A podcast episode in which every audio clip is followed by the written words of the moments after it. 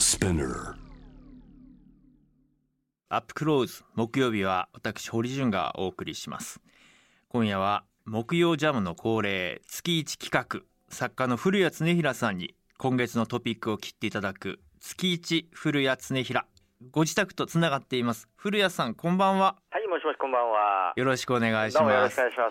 す。いやー古谷さんこの間は、あの僕の呼びかけに賛同してくださってありがとうございました、そんなございません。もう香港情勢はね、もう緊迫をして、まあ急になんか緊迫をしてきた状況ですからね。あのー香港の状況について日本からも声を上げようということではい署名集めをしていて、僕もはい賛同人の一人なんですけれども、古谷さんも賛同人の一人に加わってくださって、ありがとうございます。ありがとうございました。あのアグネスさん、あの、うん。シュウさんとは私あの電話でだけなんですけれども、ええええ。あの直接お話をう伺ったことがありまして、うーん。えーただまあそれもねちょっと今後どうなっていくのかっていうことが、あの非常に心配をしております。多数の民主派の議員が、はい。えー罪を訴求されてうん遡って、えー適用されて逮捕されたということが、あの今朝方ニュースとしても入ってきていてもうちょっとなりふり構わないというような状況になってきているので、ええ。国際社会でしっかりと、まあ、見守ってだけではなくて、うん。なんとかね自由主義諸国の一角一役に担う日本国としても頑張ってほしいなと思いますね。まあ、日本こそがうん。アジアにおける自由と民主主義の砦であるということを、まあ、示さないとね、うん。これは示しがつかないと私は思うので、はい。えーその意味では日本政府の日本国の役割というのは非常に強いと思いますけどね。ありがとうございます。はい。さあ、いろいろニュースが入ってきております。はい。改めて今月のニュース振り返ってみますと、はい、1ベラルーシ大統領選、はい、えー現職再選で市民が大規模抗議集会、はい、大阪府吉村知事うがい薬の騒動、うんうん、安倍総理健康不安説流れる、そしてはい。明日記者会見の予定、はい、アマゾンプライム解約運動に賛否の声。うんそして藤井聡太棋聖王位戦を制して史上最年少二冠を達成と。はい、いろいろありました。さあ、はい。古谷さんが選んだニュースは何でしょうか？まずはあの立憲民主党と国民民主党合流へというニュースですね。あーそうですね、はい。今月に入って急展開を見せた立憲と国民の合流話、はい。国民民主の玉木代表は分党して新党を立ち上げる意向だと、玉木さんもいろんな思いが交錯してまあ、はい。あのー分党ですと。私は新党に加わりませんと、ええ。お会見でまあうっすら涙も見せながら、はい。えー筋を通したという形になりましたね。はいまあ、これについてなんですけれども、まあ、その玉木さんの思いというのはいろいろねあるとは思います。はいえーただ、僕は玉木さんがあの、まあ、立憲民主党といろいろその消費税ですとか、はいそういったところをめぐってあの合意できないということで、玉木さんはその自らの、まあ、残る方の政党ですよね、についてはあの自分たちはその改革する中道保守というふうに位置づけて。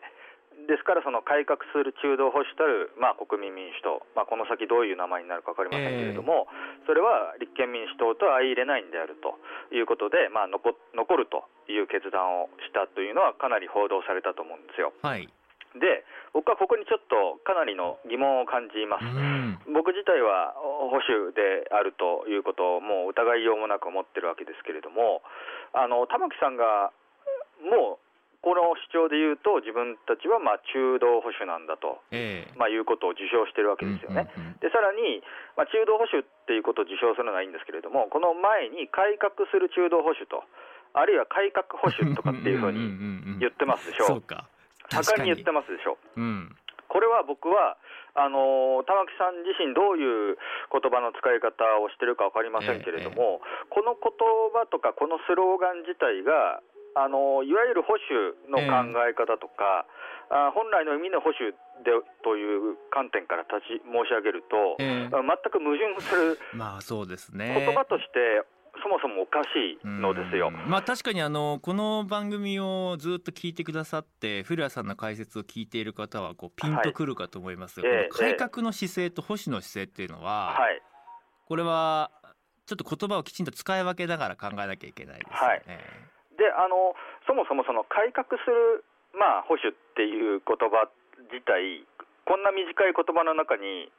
すでに矛盾が大きく入ってるわけですよね。リベラル保守とかね、そういう言い方もしたりとかもうそれもちょっとよくわかんないんですけど、あのそもそもですね、あの保守っていうのは、もうこの番組でも何回も言ってますけれども、あのフランス革命の時に、イギリスの政治家であり作家であったエドマンド・バークが、まあ、あの保守主義というあの思想を、まあ、作り出したのでありますけれどもあの保守というものはですねあのフランス革命のようなあの急進的な改革ですよね、うん、ああの王政を排して共和制にすると。これがもう一気にやったわけですよね、うん、フランスは。でそれを見て結局あそういった急激な改革っていうのはいや、ほら見て、失敗するでしょうと、バークは言って、で実際失敗したわけです、フランス革命の後にはまたあの独裁というか、ものが戻ってきたわけですよね。はい、ということは、そのあの改革っていう言葉と保守という言葉は、そもそも真逆にあるんですよ。だからその改革する中道保守とか改革する保守っていうのは、この矛盾の言葉なんですよね。で、保守っていうのは、じゃあ何なのかとこう繰り返し言いますけれども、えーえー、保守っていうのは、まあ、保ち守ると書きますけれども、そのバークの言う保守っていうものにの中には、あの旧来の伝統や経験、人間の経験ですよね、うん、そういったものをただ保ち守るっていうだけのことを言ってるんじゃないんですよね。えー、で保守っていうのはそのあくまで人間の理性まあ、こういう理想郷とかユートピアを目指すんだっていうような急激な改革じゃなくて、えーえー人間の理性っていうのはちょっとあんまり信用できないもんだからで人間というのは間違うもんなんで、うん、ゆっくりと改良していくっていう意味がすでに保守の中に入っていく入ってるんですよ、えー、意味として。ということは改革する保守っていう言葉っていうのは改革する改良保守っていうその二重のダブルミーニングなんですよ、うん、決してね同じ位置にとどまって時代がどう変わろうとそこに居続けるっていうわけじゃないんですよね。で保守っていうのはあくまでその人間の理性を疑いつつも社会をゆっくりと改良していくっていうそういう姿勢なので実は改革する中道保守なんか言わなくても保守でいい。中道保守とか保守でいいんですよ、実は。そうか。まああの イメージとしてねいわゆるこう、はい時代に合った、ええ、まあ、現実的な選択をしていくその改革の姿勢は失わないんですっていう、え、まああのまあ、そこが、まあ、ややその自民党との違いを打ち出したいポイントの一つなのかもしれないですけれども。そうですね、まあ、その。自民党は自民党で巧みで私たちは国民政党だという言い方をして、はい、もう左的な政策から右的な政策まで全て取り組んでいくんですということを言っているので、はい、玉木さんもしあれでしたら自民党に合流される手もあるんじゃないですかと思わずこう言いたくなるようなそうです、ね、今のこうスタンスなのかもしれないですね。いやだからまああの玉木代表がエドマンド・バックを読んでいるか、まあ、日本語でたくさん訳されてますからあのすぐ読めると思いますけどそういうのを読んでいるのかどうかっていうのはちょっと疑わしくなりますけれども単に保守っていう言葉にはすでにその社会の改良、うん、ゆっくりとした社会の改良という言葉が入っているので、えーあえて改革するっていうふうにつけると、多分堀さんおっしゃった通り、なんかイメージ的に自民党的な保守とは違うんだっていうことを言いたいっていう、その文脈はわかるんですけれども、そもそも改革と保守っていうのは全く真逆の価値観なので、この辺のことをわからないで、なんか保守、保守っていうふうに、こうすごくなんか保守って言葉が 安くなったなって僕は思いますね。ね確かにあのでも一時期あの立憲側の方からも私たちは保守ですっていうような、はい本来の保守ですというような言い方をする議員さんがいたりとか、はい、もうなんかもう よくわかんないある意味こう もうちょっとややポピュリズムの匂いがしたりとかして、だから昔は保守っていうなあの自分は保守ですって言ったら、まあ、その中にはあのもちろんその復古主義的なね完全に明治国家とかあの戦時統制中のものがいいんだっていう、これはまあ保守というよりは復古主義者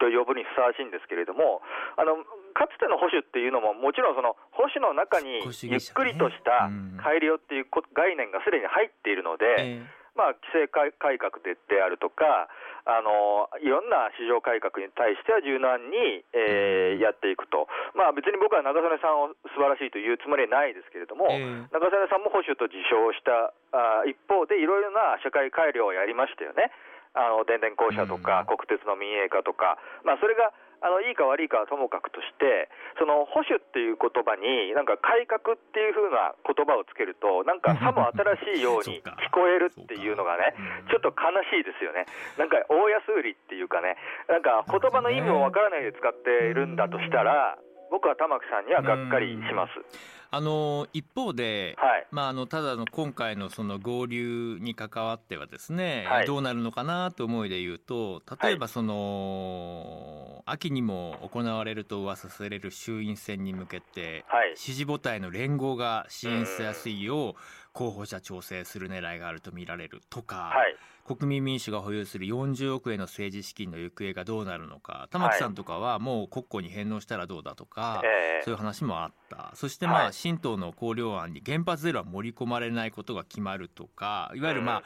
えー、組合に配慮して全事例に配慮してということでしょうね。だからその、新しくこう野党が合流してできる政党が果たして二大政党制を担う、まあ、その反自民勢力として、はい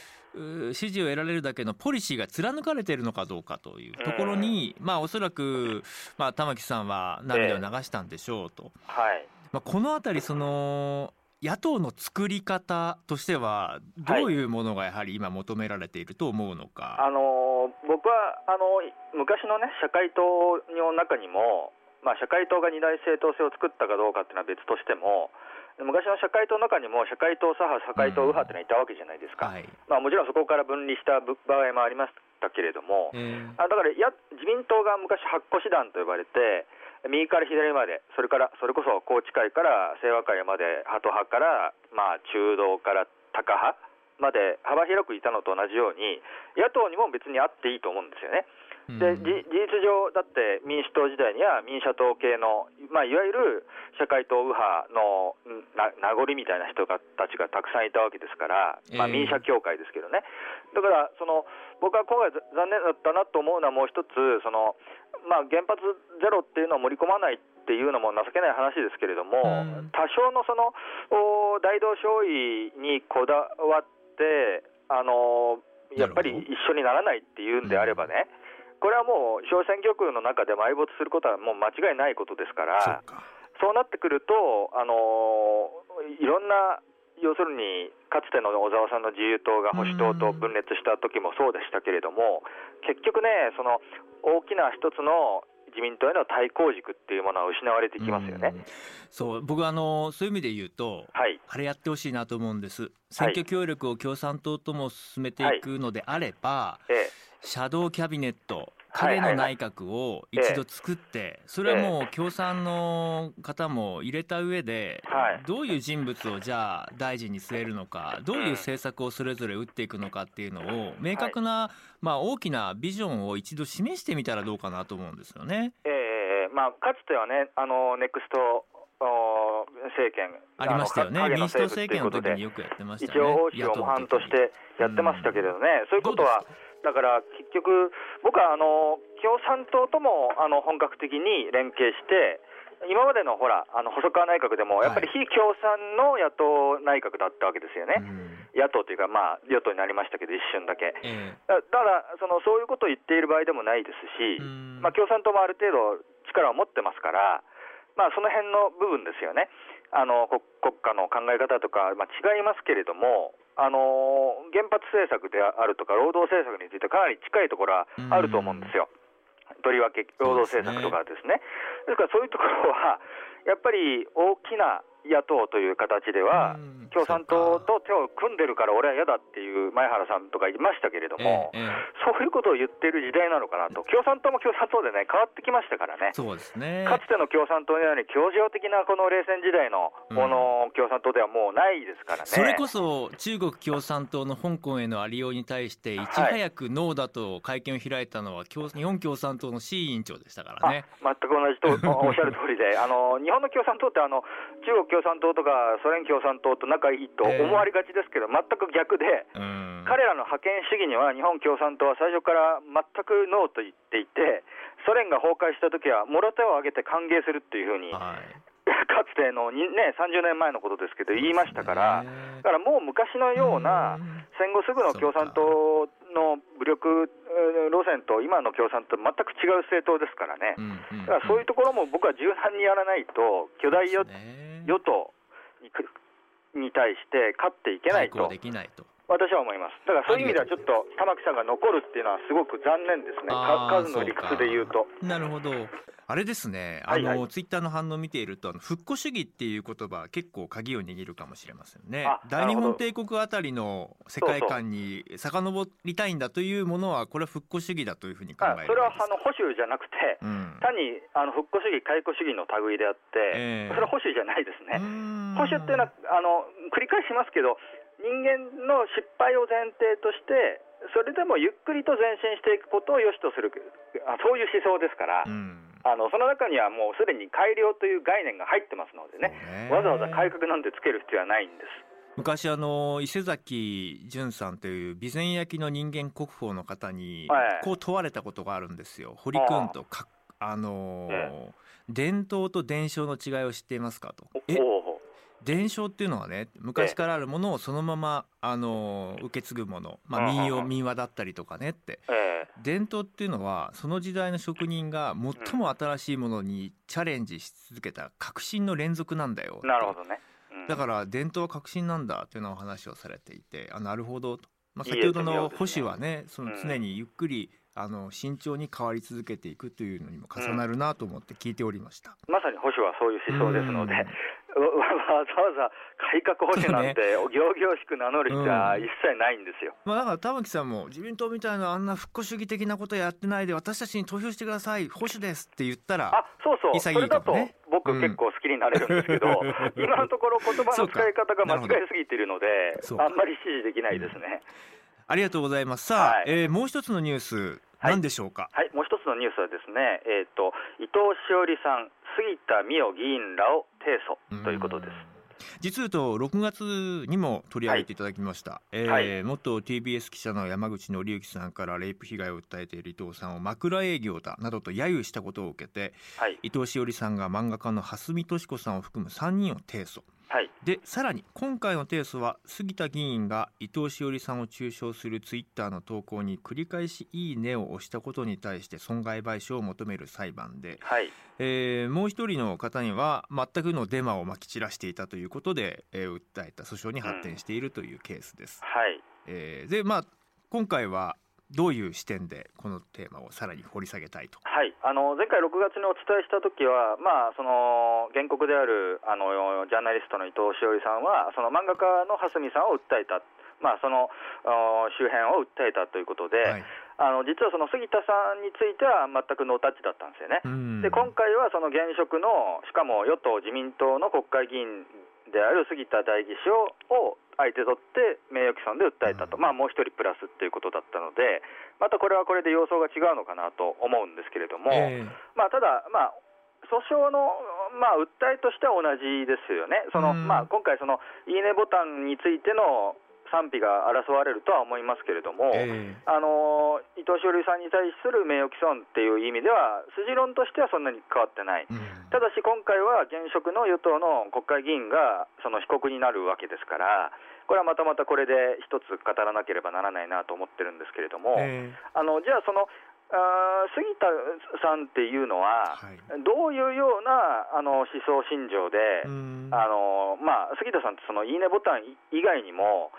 伊藤さんに対して非常にこの侮蔑的なことをですね、えー、まあ、海外の BBC のインタビューに対して言っていたりですね。そうですよね。皆さんぜひあの検索して一度ご覧になられるといいと思います。はい、BBC の方が当時のあのニュース報道も公開していたかと思います、はい、まあ簡潔に言うと伊藤さんにも責任があると。うん酒によってついていくいった伊藤さんにも落ち度があるんだということをまあ言ったわけですよね。そんな言い方ありますか？なんだこれっていうふうに思いますけれども、うん、まああのこれからやっぱりその杉田さんっていう国会議員が一体どういう思想とかどういう考え方を持ってこういうことをやり続けて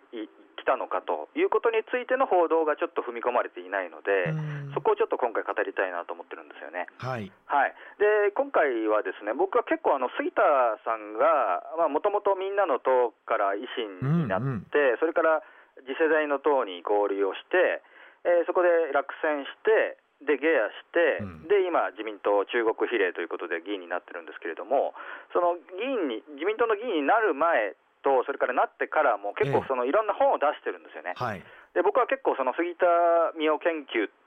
とまでいかないんですけれども、えかなり彼女の本を一応読み込んできたつもりなんですよ。えはい。やっぱり彼女はどういう背景があって、こういうことをするのかなとうん思っていたので、で今回はちょっとそのいくつか本を紹介しながら、彼女の思想の中核に迫ってみたいと思うんですけれども、ええあの非常にですねやっぱりその人権意識が低いような感じの人なんですが、うんえー、と一つご紹介していいですか？はい。これは杉田さんが今、自民党の議員になったのが2017年の10月からなんですが、ええその翌年、2018年の、まあ、7月ですね、出版日としては、はい。に、えー、と杉田水脈プラス、あまあ、これは自分で言ってるのかな、まあ、自称文芸評論家の小川栄太郎という人と対談本を出してるんです。うんこれはあの民主主義の敵っていうタイトルで出されていて、まあ、ええ出版社は青林堂になります。えーで、ここに非常にか彼女の歪んだ思想が端的にあ現れてるなと思うので、ちょっと引用しますけれども、はい。えー、と引用ですね、えー完璧に、まあ、日本社会にですね、完璧に男女平等な世界にしようと思うのなら、男に子供を産んでもらうしかない。えーそれができない限り、絶対的な男女平等などというものものはありえない。だから私は、男女平等は反道徳の妄想ですと言い切りました。うん。えーこう言ってるわけですね。うんで実はこの同じようなことをお自民党議員になる直前に、今度は単著として同じく青林堂からまた同じ出版社なんですけれども、まあ、なぜなぜ私は左翼と戦うのかという本の中で、ええーまた同じこと書いてるんですね。うん男女平等は絶対に実現しない妄想だというふうに書いてる、ただし、この杉田さんの言ってるその男女平等というのは絶対に実現しないっていうのは、うんあの男は子供を産めないっていうことが論の中核になってるんですけれども、それは身体的差異であって、当たり前ですよね、うん。身体的差異のことを言ってるんだって、我々が言う男女平等っていうのは、その権利のことなので、うん。そもそもこの論拠として、文章がめちゃくちゃなんですよね。な何のどっちが問題なのかよくわからない、ええ。それから彼女の非常に歪んだあの職業に対する考え方もここでかか書かれております、これはあの民主主義の敵の方なんですけれども、ちょっと引用しますね。はい。えー近い将来、日本には AV 女優という制度例がいると言われかねないぞと国連から勧告を受けると言っていたら、予言的中じゃないですけど、低体教、まあ、これは低身体問題研究会、あ研究協議会ね、などと一緒になって、日本でシンポジウムを開いていたんですね。うん。えー語り部を含めた被害者たちと日本軍制度令 AV 女優 JK ビジネスってああ来たなと私の思った通りだなと思いましたと、えーいうことを言ってるんです。でこの文章の中ではですねえあのまあいろいろ AV、えーアダルトビデオに対してその強要出演強要問題というのはあったじゃないですか、でああいうのはあの杉田さん曰くあのああいうのは全部嘘であって、うんあのああいうのをお AV の出演強要問題とかを取り上げて人権救済すると、あ将来、AV 女優っていうのが、あのー慰安婦問題と同じになっちゃうと、だからありもしない、えー性被害を訴えるその利権ビジネスに使われるんだと。うんいうことを、まあ、堂々と、まあ、小川栄太郎という人の対談の中で、まあ、書いてるわけですね。これ、あのなんかもう論評のしようもない、そうですね。なんかもう異常な考え方でしょ。うん。もはやもうこう公共の放送の中でもうええ取り上げるのもはばかられるような。僕これは僕の意見じゃなくて引用ですからね。ええ、大事も引用です。しかもまあ議員現職の議員ですからね。どういう背景があるのかっていうのは。杉田さんはあの比例のね比例中ね。のー小選挙区の立候補もしていない。単独比例で、はい、えー、です。17位だったかな名簿は。はい。うんまあ、ただ小選挙区で通った人が、あのずらずらって当選したので、実質的にはほとんど1位でしたけど、ね、いやもう僕が問いたいのはその自民党はどういう判断で杉田氏をその比例の名簿に載せていたのかっていう、一体誰がどういう思惑でそこにというそこですよねそ。こです。で、うん。もう一箇所だけ、あのこの民主主義の敵の中から重要な杉田さんの世界観を探れるものを一文だけ引用してよろしいでしょうか。はい。これはね、ちょっと LGBT とか AV の問題とかちょっと違う、その教育問題に対して彼女も言及してるんですけれども、えここから引用ですね、親が自分の手で愛情を注いで、幼少期の間は育てるというのが普通であり、常識である。うん。ということをまず最初に認めなければならない。とところがそんなことでさえもものすごく反発されてしまう、えー、親が亡くなった子もいるし離婚した子もいるというわけなん。で反発されてると。それを常識にしてしまったら世の中おかしくなる。こういった考え方はソ連など共産主義から出てきたものであります。まあ、こう言ってるわけですね、つまり、あの不幸にして親御さんが亡くなったり、離婚したりして、あの施設なのにであの育てられている子どもさんで、まあ、少なくない数いるわけですよね。でもそういうのを常識にしてしまうと、あのー、世の中が変になるんだと、だからそういったものは一切認めないで、子供っていうのはやっぱり3歳とか4歳ぐらいまでは親元の手で育てないと、世の中がおかしくなっちゃうと、でこういった考え方は共産主義から出てきたもんであると。っていう全く論拠のないですねこのとんでも論を言うんですけれどもあのそれはね親元で育ってた方がいいっていう意見は僕は別に間違ってるとは思わないんだけど、えーえー、そうできないから施設に預けられるんでしょ？いや なんかこう見えてる世界がすごくこう狭いのかなって、はい、でも狭いっていうかおかしいんでしょうね。うそうですね。ありがとうございます。まあ杉田氏がまあどういう人物であるのかというのはよくわかりましたし、まそしてこれを公認した自民党っていうのは一体何なんだと堀さん言ってる通り、えー、これが保守と名乗ったらもうよ世も末ですね。名乗ってますけど。おっしゃる通り。一点あのラジオネーム星空さんからちょっと違うニュースなんですけれども、はい、古谷さんにぜひ聞いてほしいというものがありまして、はい、えー、黒人銃撃事件で大会棄権を表明した大坂なおみ選手について、はい、えー、ツイッターで私はアスリートである前に一人の黒人女性私のテニスを観戦するよりも注目されるべきもっと重要なことがある、とこれ引用です、えー、大阪選手の投稿には重要な指摘が含まれておりこれはアメリカの話と他人事のように考えてはいられない問題だと思いますが、うんうん、古谷さんのご意見を伺ってみたいですという星空さんからのメッセージなるほどあのー、アメリカにおける、あの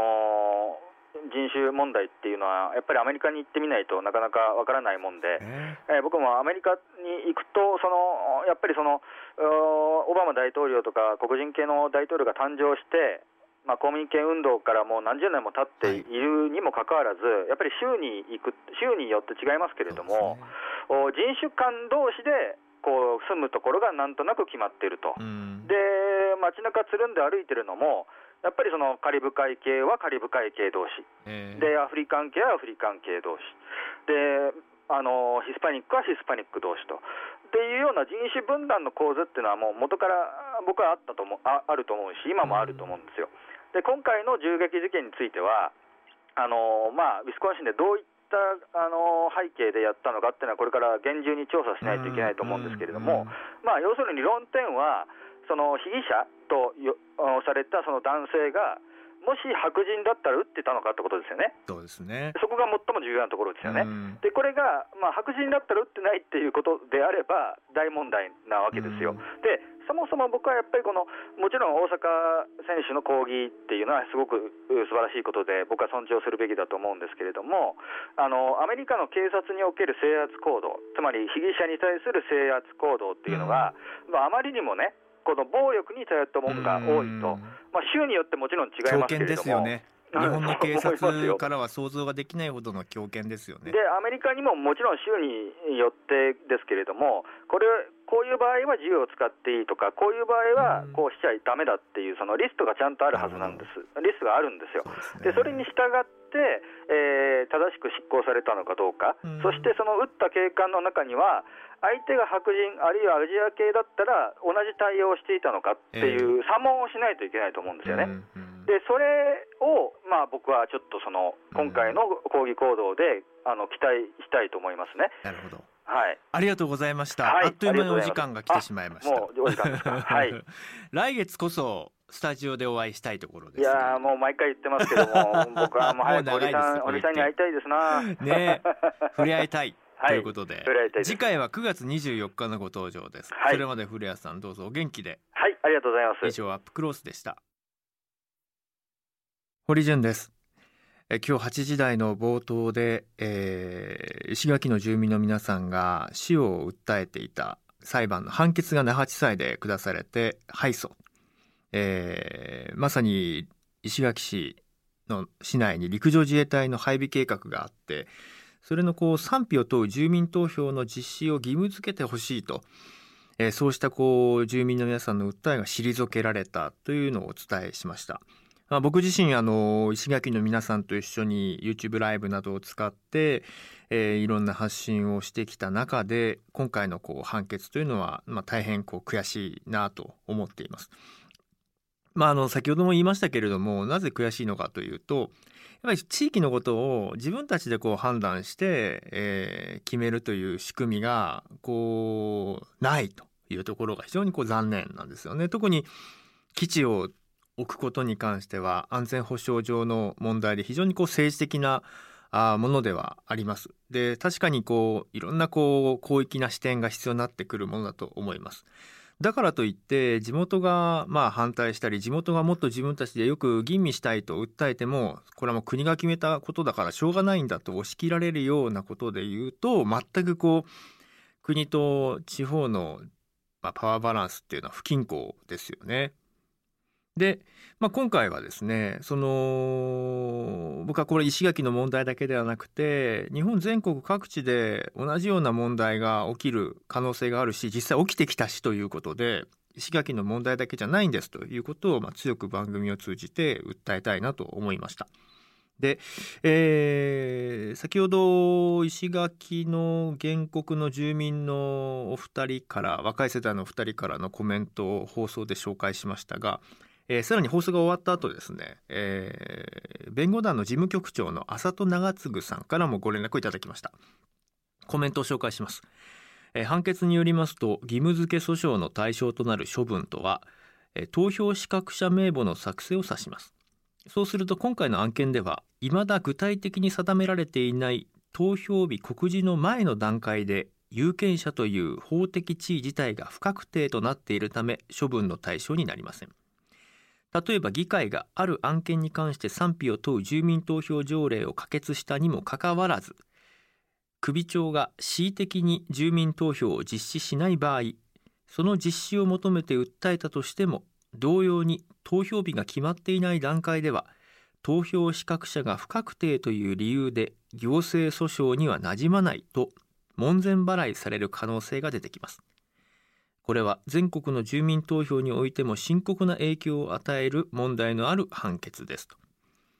まあ、ややちょっと難しいなと思われた方もいらっしゃるかと思いますが要はその地元の議会できちんと住民投票に関しての条例を定めていたとしても例えばその住民投票の日が具体的に決まっていてえー、でその骨組み大体スケジュール感も含めて全部お膳立てされていない状況の場合にはやっぱりこう住民投票開いてほしいと訴えてもそれはもう門前払いされてしまうと。まあそういうことなんですよね。だからその住民投票を開いちゃんとやってほしいだけの訴えだともう全てそれ退けられちゃう可能性がありますよと。うん、だからまあ相当いろんなこうことを根回ししてえー、固めないと実施できないのかっていう、まあ、相当やっぱこうハードルが高くなっていきますよねっていう話なんですよね。えー、控訴するかどうかは、えー、弁護団の方でこの後報告集会を開いた中でまた決めていくということですのでまたぜひジャム・ザ・ワールドでもウォッチし続けたいと思います。